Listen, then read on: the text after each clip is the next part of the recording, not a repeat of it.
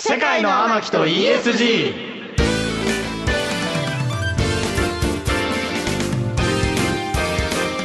こんばんは三人折と書いてミキミキ幸太郎です若手研究者をバックアップしている渡辺博です二次元ボディの天木純です世界の天木と ESG、この番組は SNS 総フォロワー数およそ500万を誇る天木潤さんのグローバル展開、はいうん世界の天木になることを目指しまして ESG を軸とした今必要なさまざまな知識や世界の見方、うんこの番組では天木の種と呼んでいますが、はいこちらを天木潤さんがリスナーのあなたと一緒に楽しく身につけていく番組です、うんはい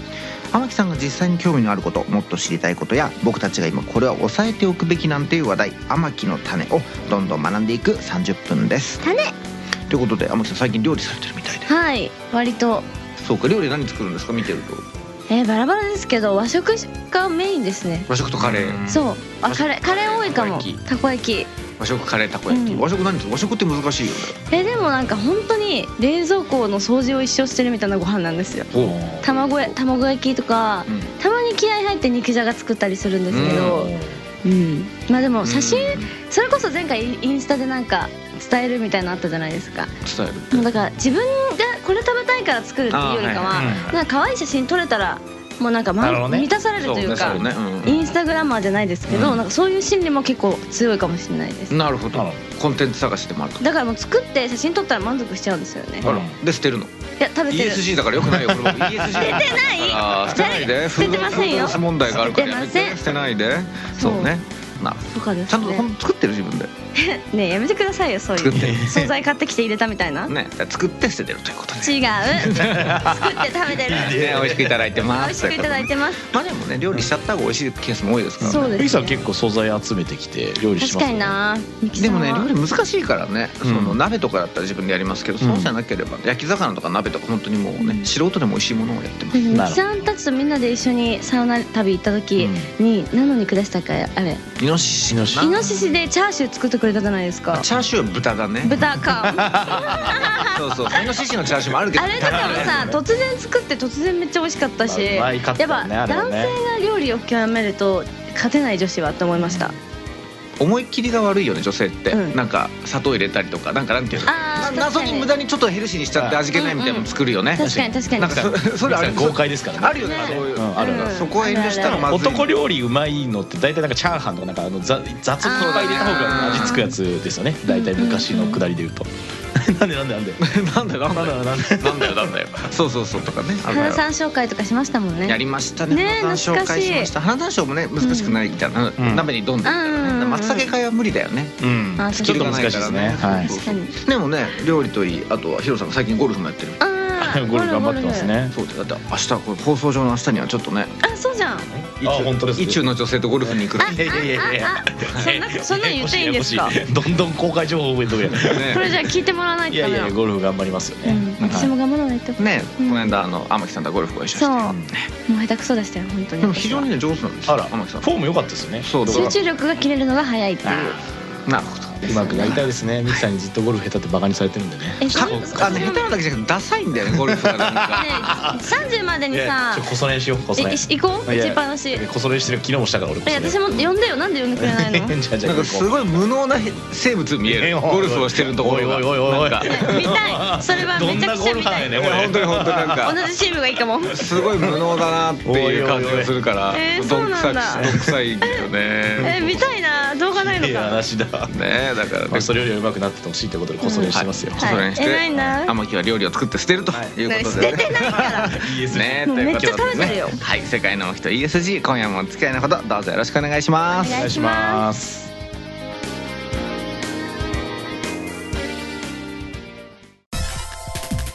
世界の天木と ESG す KBS 京都ラジオからお送りしています AM1143 FM949 KBS 京都ラジオからお送りしています世界の天木と ESG はい天木純さんのグローバル進出を目指しうんさまざまな知識この番組では「天木の種」と呼んでいますがこの天木の種をリスナーなどと一緒に学んでいく番組ですだねそしてさまざまな学びを進めるこの番組に欠かせない人物を紹介しますわ哲学研究者の野村正樹先生ですよろしくお願いしますおお願いしま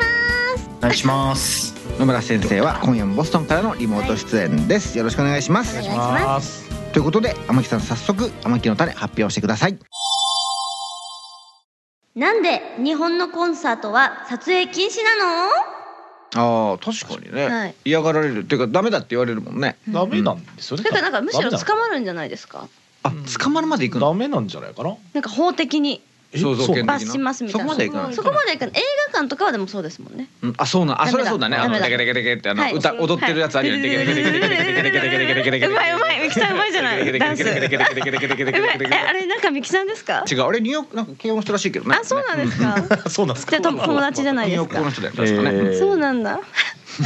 海外だとね普通にね撮るのにね友達とかだめっちゃくちゃ撮てるよね韓国のアイドルライブ行った時動画めっちゃ撮ってますもんねめっちゃ撮るよねいいんだって思ってましたもん最だ初からこの曲だけは撮って OK ですアンコールはとかいうアーティストもいるよねああーそう確そういうなのんみんだな一気にブワーって出すもんねスマホ出して壊れるからそうあとなんか最近よく日本のだからビーズビーズうんさんのライブ行った時とかみんなでスマホでペンペンライトにしてたんですよ撮りはしてないだからそれって撮ってて動画フラッシュもやろうと思えばできんじゃんとでき思るったねりとか、まあブレちゃうけどまあねうんそうそうそうとかねなんかでも嫌がるよね海外のねうんあの海外の日本のアーティストさんはねなんか日本独自感ありそうですねライブに来てっていうことなんですかねなんで嫌がるでもなんかで売り上げが落ちるとかねその映像が売れなくなるとかうんとかうんうっんていうことをおっしゃるみたいなんだけどやっどぱうそうかどこなんだろうねということで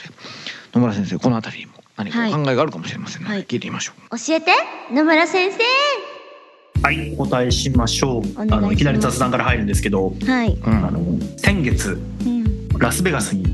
アデルっていうあ出るね大好きうんそうなんですよ。あまあ友人がすごくいい席取ってくれて、本当にあの、えー、いいなもうーご50センチぐらいのところまで来てるんですよ。えもう握手できるぐらいの距離まで来てくれあてらいいなんなですが、うんあのすごいびっくりしたのが本当にだから花道みたいなの通るんで僕らがその真ん中の花道の近くの席取ってもらってたんですけど、はいあのもうみんな思いっきりスマホで撮り続けてるんですよね。うんうんうんなんかあれ逆になんていうかその光景がびっくりというか、うんうん本当にだからもうもちろん何千人もいる中でもうそのなんていうかガードマンがいるんでうんうんあんまり手は伸ばせないんで、まあ、手振ったら普通に返してくれましたけど、うんえー、いいななんかあのその一体の人全員が思いっきりその本人そこにいるのに、うんあのカメラでずっとアデロとこうやって追っていくっていうなんか何なのかよくわからない状況に遭遇してびっくりしたっていうカルチャーディファレンスだったなっていう話があるんですが、うんあのというのは一回置いといても。うん結構日本って、うんえっとなんだろうあのいよくわからない慣習よくわからない、うんなんかなんとなくの決まり事がすごく多い気がしてて、うんおっしゃる通りその別にほらアーティストが本当に手の届く位置にいてもそれを残したいと思えば別にカメラ撮っててもいいわけじゃないですか、うんそもそもなんかそれで売り上げ下がるどころかそれだけ熱心な人たちでそれこそね相当なお金払ってきてる人たちなら別に確かにカメラで撮ったからって別に売り上げ下がらないわけで、うん普通に言えば。で、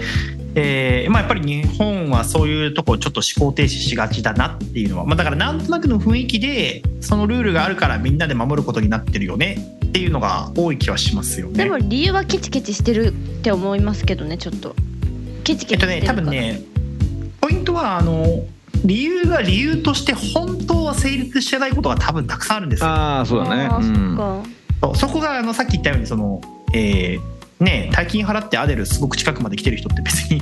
ね、5分10分近くで動画撮れたところでファンはやめないじゃないですか。うんもちろんそれをなんか、ねあのまあ、SNS に上げるぐらいはするかもしれませんがそれってむしろねこんな近くで見に行けるんだったら自分も行きたいと思うファンと確か宣に伝効果があるよねうんそうそうそうそっちの方があるのでう、んでなんか似たような話でやっぱり思うのはその日本はなぜ、えー電車の中バスの中で電話してはいけないのか、うんうんうんまあ、僕もねすごい不愉快だったんですけど日本にいた時に。うんだけどあのこっち来るとみんな電話してるんで不愉快じゃなくなるというか、あうんのそんなもんだって思っちゃうんですよ。うんもういいよねっていうねうんなるほどねそうそうそうとか確かにだからだって論理的に言うと確かにあの話し声は嫌だけど電話での話し声と隣の友達と対面で話してるのって変わらないんで確かにね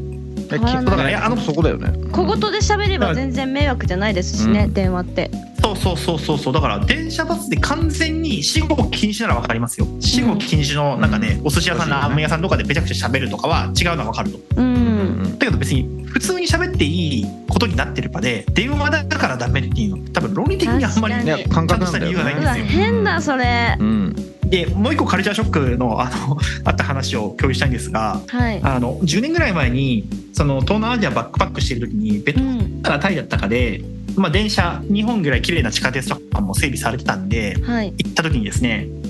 あの2人組が入ってきたんですよ車両内に僕が座ってたんですけど、そしたら入ってきた瞬間二手に分かれて別々に座ったんですね要するにあの、う2つ続きの席がなかったから。うんうんうんだから我々の感覚だと2人いたら例えばその1人は座って1人立って近くにいるとか2人とも立つとかってことがまうあん基本形じゃないですか、うんあだけあどでも確かに座ってた方が疲れないしうん別にねあの他何か、ね、食事するとかコーヒー飲むとかで喋れるからっていうので別れるのはすごい合理的だしううんんでそこからがまた面白かったのがそのうち1人がうんものすごい勢いでそんな急ぐってぐらいのスピードで優先席に座ったんですようんプライオリティシートに。うんあ座りたかったのかな腰痛いのかなと思って見たらうんあの次の駅でお年寄りが来たんですよねうんでそしたらもうものすごいスピードで譲っててうんうんあなるほどなと思ってなんかこれ結構象徴的な話でやっうんぱり優先席って専用席じゃないからかつ、あの開けておくことにメリットないわけですようん確かに確かに空いてたら座ってきた瞬空いてれば間毒っていうそうそうそうそうそうでもちろん日本だとなんだろうあの開けておかないとなんかあの座りたい人が座りにくいみたいな風潮確確かかににあるとえー私だけどもそっち肌は座っ座いなかったら座っちゃってきたらパッていなくなります。そうそうそうだからあのむしろ合理的に考えればうん社会全体でだって空いてるのって別にほらあのスペース無駄になってるだけだからだけだから、ははい、積極的に座ろうただし来たら積極的に譲ろうの方がみんなハッピーなはずなんですよ絶対そですよね、はいなのに あの優先席あの3席も5席も空いたまんまみんなあの優先席じゃないところでぎゅうぎゅう詰めに立ってるみたいなう確かことっに。ていや座りたい人がいるならもちろん譲るべきですようんだけどあ開けておくのってなんかあの本当に合理的なのかなっていうなんか僕あの確か某にあの切り取り YouTuber みたいなこと言ってますねなんか、いやめっちゃ私はしっくりきてます。はいよかったよかったよかったよかった。では本日もありがとうございましたさようならいやいやいやね先生から切るっていう。まあでもそうですよねだからうん合理的じゃないけどだから誰が誰得なんだっけ問題っていうのが起きてて、まあ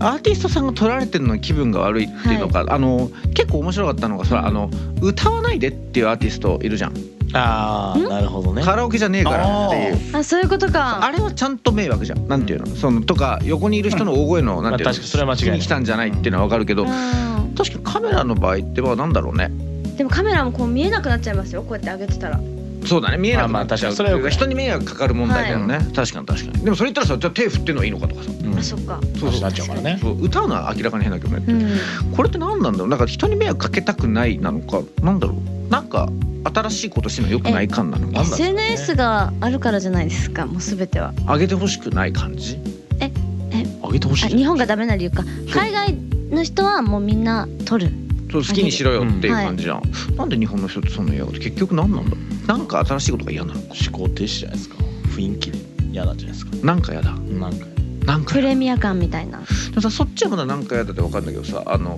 チケットの高額転売って今ダメになってるじゃんあダメですねってなるとさあれってほらチケットそもそもの設定値段設定上げちゃえばいいじゃん、うんなんていうの10万にしちゃう1万のものが、うんせっかく最終的にはなんか転売で1万10万になってんなら、うんはい元から10万で売っちまえようんそれアメリカとかやってますアメリカのそうプロスポーツとかって転売 OK 主催者側が転売 OK にしてるんでだよねそれでうんプレミアがつくって感じになってるんで、とかそもそも定価上げちゃえばいいじゃんみたいな、うんそそのもそも主催者側が儲かるからって言うんだけど、これって結構ほらなんていうの日本って嫌がる人も多いじゃない、うん私のチェキも水着のチェキで、うんアヘ顔っていうちょっと TikTok で流行った顔があるんですけど、それをやったチェキが8万円で転売されてたんですよ、とかとかとかってなった時になんか稼いじゃうってのは怒られることなのかなんかそれってなんか金持ちもだからほらなんかほらよくさスーパーボールのハーフタイムショーとかでさ、はいなんか真ん中のステージの周りで踊れるの2000万みたいなさ、うんそういうのあるじゃんで確かにあれって日本確かにマジないじゃんうんあれって何なんだろうあんまりこう金に物を言わせてるのは下品だっていうことがあるから、うんうんなんなんでこの辺ってなんかさっきのはまだあくまで不思議だったけど、うん主催者的に儲かることもしないなっていうのがあってこれって何なんだと思うの野村さんいやーちょっと根深い話なんでいろんな回答できるんですが、うんあの最初に浮かんだのは明らかに、えーお金てかお金というよりは厳密に言うとお金に紐づくお金を生む成功とか、うんなんかあの達成とかに対するあの見方が全く違いますよねやっぱり日本とうん特にアメリカとかの。まあ、アメリカだとほらあの、えーまあ、お金持ちになった頑張ったんだねみたいなことが、まあ、基本の線なんですけど、まあ、日本だとやっぱり妬まれるじゃないですか。うんいやもちろんそのどこまでが自分の努力かとか運かみたいな話っていうのは、まあ、マイケル・サンデルはじめ最近アメリカでも流行ってるんですが、でもとは言ってもあのお金で物事をなんか特別扱いしようとかっていうことを表に出してはいけないみたいな美徳が、まあ、やっぱり結構根深くありますよね。まあそれがなぜなのか、まあ、あの武士はクワネと高いちの延長線なのか武士道なのかいろんな言い方できると思うんですがだから言いたかったのはあのおっしゃる通り、まあ、アメリカはじめあのいくつかの国と日本のそういった精神性は大きく異なるときに、えーっとこれはなんか比べることにあまり意味がないというか、まああのね、日本は生魚くて寿司だって喜んでるわけで僕も大好きですけど、で向こうからしたら生魚なんて食えるもんじゃない何言ってんだって話だし、うんかかなと思いますね。ちょっと回答になってるかわかんないですけだからど。お金で物を言わせていい思いをするっていうのがあんまり分かりやすいっていうのもちょっと嫌じゃないっていうのがあるのかな。あのお金で物言わせで何かやってることが称賛されたり、まあ、羨まれて夢を与えてくれるっていう世界と、うんあのやっかみを食らいがちな世界とはやっぱり完全に別物だよねって話ですねだからあのほらネットフリックスとかでやっぱりすごいお金持ちのラッパーとか、なんかスポーツ選手とかのゴールデンとかってやっぱりほぼアメリカで作られてるドキュメンタリーとかじゃないですか、確かに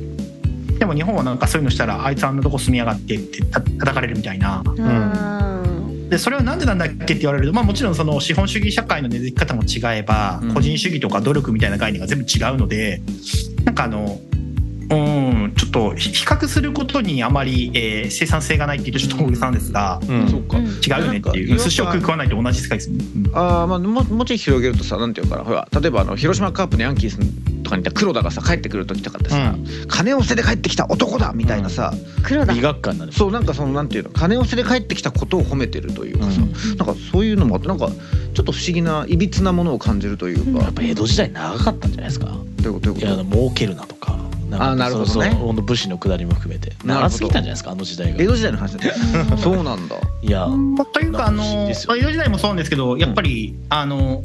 そうあの比較に意味がないって言ってたことは結構本当に奥深くて。うんあの個人っていうものの捉え方とか、うんもしくはその世の中を考える時のユニット、うんまあすごく家庭をアメリカ大事にするけれどうんも、うんうん日本はその地域社会とか企業のそそうだのね職場とかを大事にするじゃないですかう。んうんでこういうものが本当に無数に連関お互いに作用し合って横並びつまりあの頭一つ抜けてはいけないみたいな。うんうんうん規範社会通念があるわけですよねそれはもう本当に50年100年のレベルではなくて、んもう1,000年単位で培われてきたものであって、でもちろん今この瞬間はいやいやなんか自分で頑張ったんだからそれ報われて当然だし別にドヤ顔していいじゃんっていうこともできるんですが、うんこれは僕らがたまたま、まあ、僕今アメリカハーバードにいるのにああいうのはあれなんですがたまたまアメリカ的なものに触れる頻度が上がってるから、うん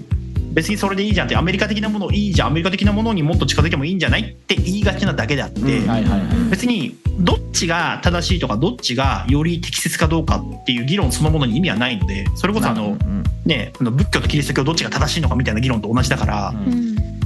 なんか難しいですよねでこの手のものに対して、まあ、やっぱり特に日本だとすごく浅い単純化が増え続けているので、うんだからなんか日本はなんか古いしきたりにとらわれすぎだよとか人のことを妬むから良くないよっていうのは簡単なんですけどその良くないとか、うんうんなんかふ古いことがなんかネガティブな文脈を帯びてる根拠が意外にないので。うん確かにまあまあ生きづらさを感じる人がね増え増えてるのかもしれませんけどね実際にだから変えていこうっていう気持ちまではわかるんですがだからロジカルに別にそれが正しい正しくないの議論として成立してる気はあんまりしないですね正直これさ別になんていうのだからなりってわけじゃないんだけどなんかその日本の中でも、うんそのなんていうのチケットの値段差がさ、一番安いのとち一番高いのの値差のギャップってさすごいなんかそのアーティストなりそのイベントのキャラにめっちゃリンクしようと思ってて、うんラッドウィンプスとかってめちゃめちゃ差ないのえーそうなんだなんかみんなでみんなでみたいな感じだうんへーでライジンとかさウルトラみたいなさこう三百万の席とかありますそもうんねオラついてるオラついてればオラついてる人が来るイベントほどなんていうの値差があるっていう確かに確かにああれはやっぱりなんていうのその俺金持ちだってオラつきたい人がメインターゲットになっている、るうん確かにヒップホップ出て格ます闘 EDM とかはあーめっちゃ差があってそなっんかそっかそっかかみんなでこウルトうラとかみんなでほんわかほんわかしたいラッドみたいなのはうん結構値差がないみたいなこれはなんかもうタレタに趣味嗜好の問題なのかなああでも面白くてあのこれも卵鶏であのミキさんがおっしゃったのはその主催者とかあのそれを開催する側の方々の性質をおっしゃってましたけどそうそうそうそうもちろんそのあの訴求セグメントつまり誰に対してやりたいかによってもちろん値付けは変わってくるわけで、うんうんうんうんうんだからあの主語と目的語がなんか連関して、うんまあ、だからそうね卵鶏なんですよ、うんつまりあの金を別に300万500万払ってもいいと思える人たちもうん集めたい人たちがそうやって集ってなんかそういうイベントをやるっていうのもあるし、うんうんうん逆に集ったからじゃあもう取れる人からたくさん取ろうよっていうふうな議論にもなるだろうし確かにねあのどっちが先かというか、まあ、あの双方的つまりお互いにそれをなんか補強し合いながら、ね、あの自分たちと、えっと、その売る対象売る相手うんとがどんどんあの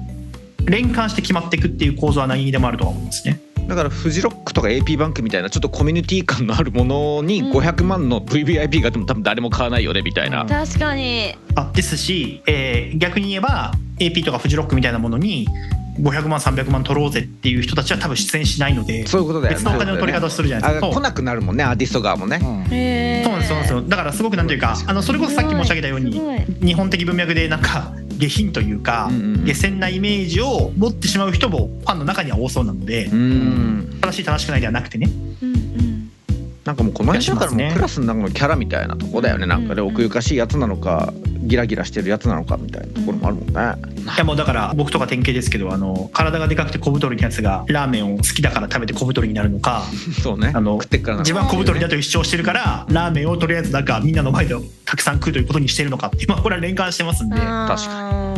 そうやって社会はできてるのかもしれないですそうですねねということで野村先生今日も大変勉強になりましたありがとうございましあたりがとうございました世界の巻と ESG まだまだ続きます引き続きお楽しみください世界の天木と ESG FM94.9AM1143 AM1143 FM949 KBS 京都ラジオからお送りしてきました世界の巻と ESG あっという間にエンディングですはいどうでした今日ちょっと難しかっちたょっと結構結構難しかったですねあ本当ううんんポイントポイントであーってなる時はあったけど、うんうんうん答えには至ってないです私の中プでライシングのところはなんかね、うんそのそこのお客さんのキャラとかね、うんそういうのが近いのかなと思ったけどね、うんうんうんみんなでなんかこう和気あいあいなイベントはそんなにはい、バキバキの何百万のチケットやってもしょうがないし、でもなんかほらラッパーの人とかさうん格闘みたいなさ、うんうんこうオラつく客がはい、いる時はオラつかせてあげた方がいいよね、その辺はなんかもう分かりましたそうだよねはいでもでもさっきのね商売もそうだけどやっぱそういうねキャラを整えるっていうのはいいのかもしれないねい。やめちゃくちゃやっぱ密度高めないとダメなんだ今日学びだからそのうちの業界で言うとやっぱりなんかダイバーシティとか、うんあえあの重要なんですよ重要なんですけど、ううんうんでダイバーシティもやっぱか前も話しましたけど解釈の問題で、うん結局その女性の起業家が足りないとか、うんはい海海外の起業家の方が足りないっていうか海外の出身の起業家の方が足りないはあくまでそこからこうまた熱狂とかうん同質性の高さから面白いものが生まれてくる確率が上がるって話なんで、うんそうねうんやっぱ今のこうスタートアップの中でもある程度もうちょっとこうでかくなったのうちの業界、うんもう今だから年間ね数千億後半なんでう、んうんでかくなった分ちょっと密度が高くしないと、うんまた新しいものが生まれてる確率下がるんだなってなるほど今日ね個人的な学びがあったので。うんちょっと一つのカルト的になる必要がある時そものあるか必らね要があるというか、うんやっぱあの2000年代とかでインターネットのそのねインターネットバブルの時ってやっぱそれだったと思うんで、ちょっと変な人がいっぱいいてねそうそうそうそうだねうん圧倒的な熱狂とか圧倒的な、うんまあ、カルトの手前の密度みたいなものが必要なんだろうなって気がしますよね。確かにちょっとなんかマスになった感じもするもんね企業とかそういうものがねちょっと有名になりすぎましたね。ほらもうだちょかっとねらね何々だからちょっとやっぱほら幅利かせすぎだよ最近いやいやいやいやいや聞かせてないからひろく全然聞かせせてないいやもっとねあのできるだけ密度が高くこっそりやってった方がいいって感じですね、うんちょっと表に出過ぎなんでねこっそりやっていくのがいいんじゃないかなと思いました、やっぱでも違った観点でほらやっぱりほらいい感じにさいやなんてうんみんながなんか動画撮ってないんだから撮らないでおこうよみたいな、うんそういうところにさなんていうのまだ商売のチャンスがあるというかね、そのほらみんな確か新にしいこと嫌いだからさそうか新しいそこうか同調圧力ねとそうだね日本人っぽいやつねうん日本人っぽいからなんかよくわかんないのいっぱいあるからチャンスですよねビジネス的には不思議なとこいっぱいあるもんね確かに同調圧力でなんかそういう考え方したことなかったなおかしくねポイントねだからこの国の性質自体が若干今の時代に合ってない問題をちょっとどうするかってのはありそうです、まあゼロリスク思考だしね、はいうん真面目だ変し、化が嫌いだしねう、ん確か、に今めちゃくちゃ変化する時代ですからねそうだ確かにまあ、でもここまで変だから、うん逆にやばいやつは日本から生まれるっていう確率もありそうなんでねああというどういうことどういうことどういういことやなんか普通に自由な国でアメリカとかで分かりやすく起業とかよりうんも、うこんの日本の国でわざわざ起業してるやつの方がなんか変なやつ勝あちゃんと変にまあなりイそうだージーだよねそうだね、うん確かにてる確率も高いし、なるほうんどそんなヒロさんは起業家を探していや日々待ってます問い合わせ本 部からいつでも来てくださいそうだねすごいよねヒロ君いろんなこと知ってるもんねどうもあり天才天才がとうございますということで番組ではあなたからの感想や天城中にこんな天城の種を学んでほしいなどたくさんのメールをお待ちしていますメールアドレスは amaki.kbs.kyoto 天木 .kbs.kyoto です番組ホームページのメールフォームからも送っていただけます天木を世界に連れて行ってくれるメールお待ちしていますねまた番組公式 X 旧 Twitter の方でも情報発信していますそちらの方にも「ハッシュタグ世界の天城」をつけて感想やあなたが知りたい天城の種をつぶやいてください私が一つ残らずいいねしに行っちゃいますよはいそれでは「世界の天城と ESG」そろそろお別れのお時間ですお付き合いのほどありがとうございましたここまでのお相手は三木幸太郎と渡辺宏斗天木純でしたまた来週お耳にかかりましょうさようならさようならバイバイ